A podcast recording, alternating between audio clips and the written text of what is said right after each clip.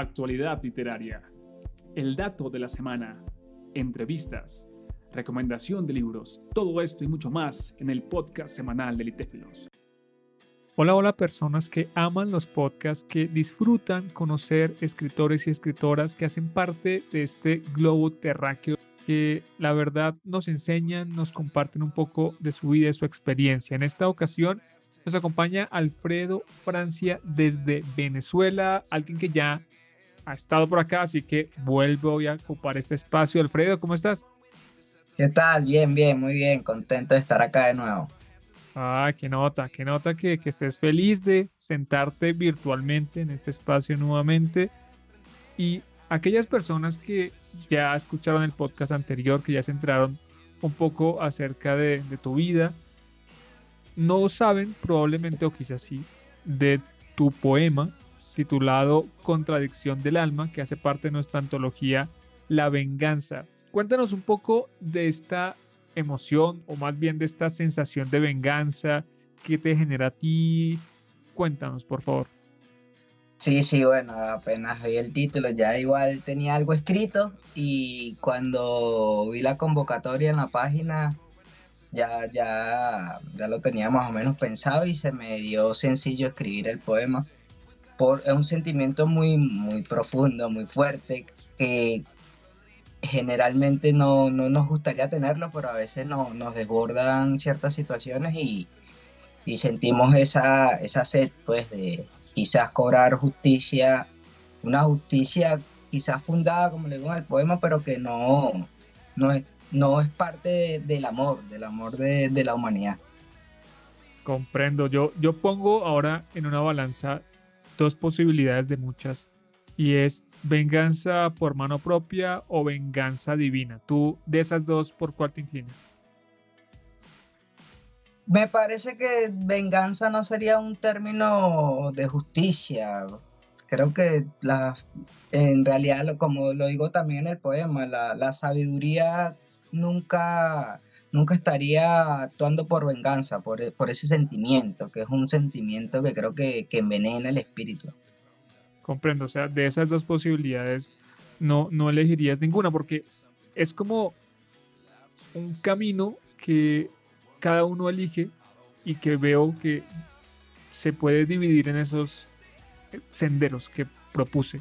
Hay gente que dice, bueno, yo la verdad eh, no soporto esto, quiero vengarme por mano propia, más allá de que la persona no quede satisfecha luego de hacerlo, llega a ese acto, o hay otros que dicen definitivamente no, pues yo confío en la, en la justicia divina, Dios se vengará de mí, Dios, Dios hará, y, y bueno, pues también eso por supuesto es, es válido cada quien.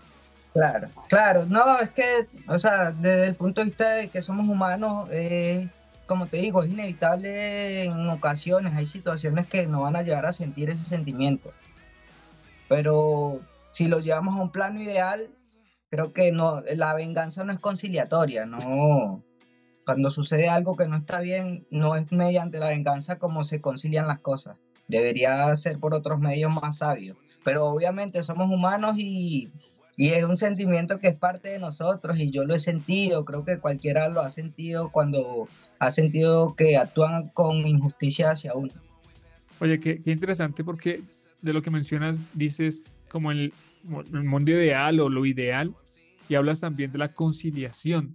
Qué interesante, qué, qué desafío también. Y ahora, acercándonos más a, a tu poema, cuéntanos ese poema, uh, lo planteas como una contradicción.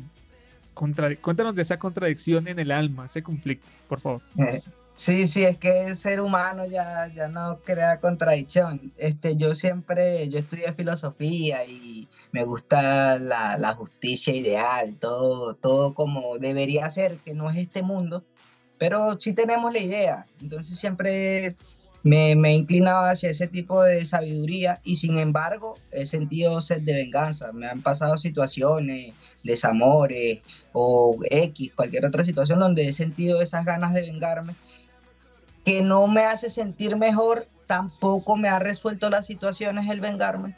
Y por eso entiendo que debe ser por, otro, por otros medios más sabios, este, mediante los cuales podamos conciliar ciertas situaciones que se nos presentan.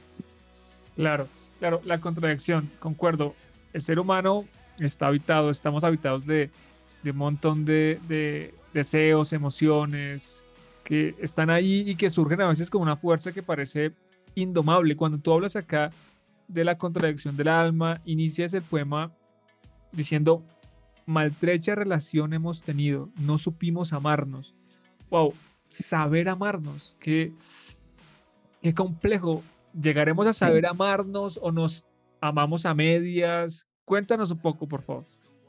Sí, bueno, sí pasé por una situación de desamor y por ahí, por eso te decía, ya el poema lo tenía medio elaborado y pasé por una situación muy dura en mi vida y sentí deseos de venganza en, ese momento. Luego terminé entendiendo que no, eso no me iba, a hacer, me iba a hacer sentir mejor y que vengándome iba a entregar algo, iba a entregar lo mismo que yo sentí que me hizo mal.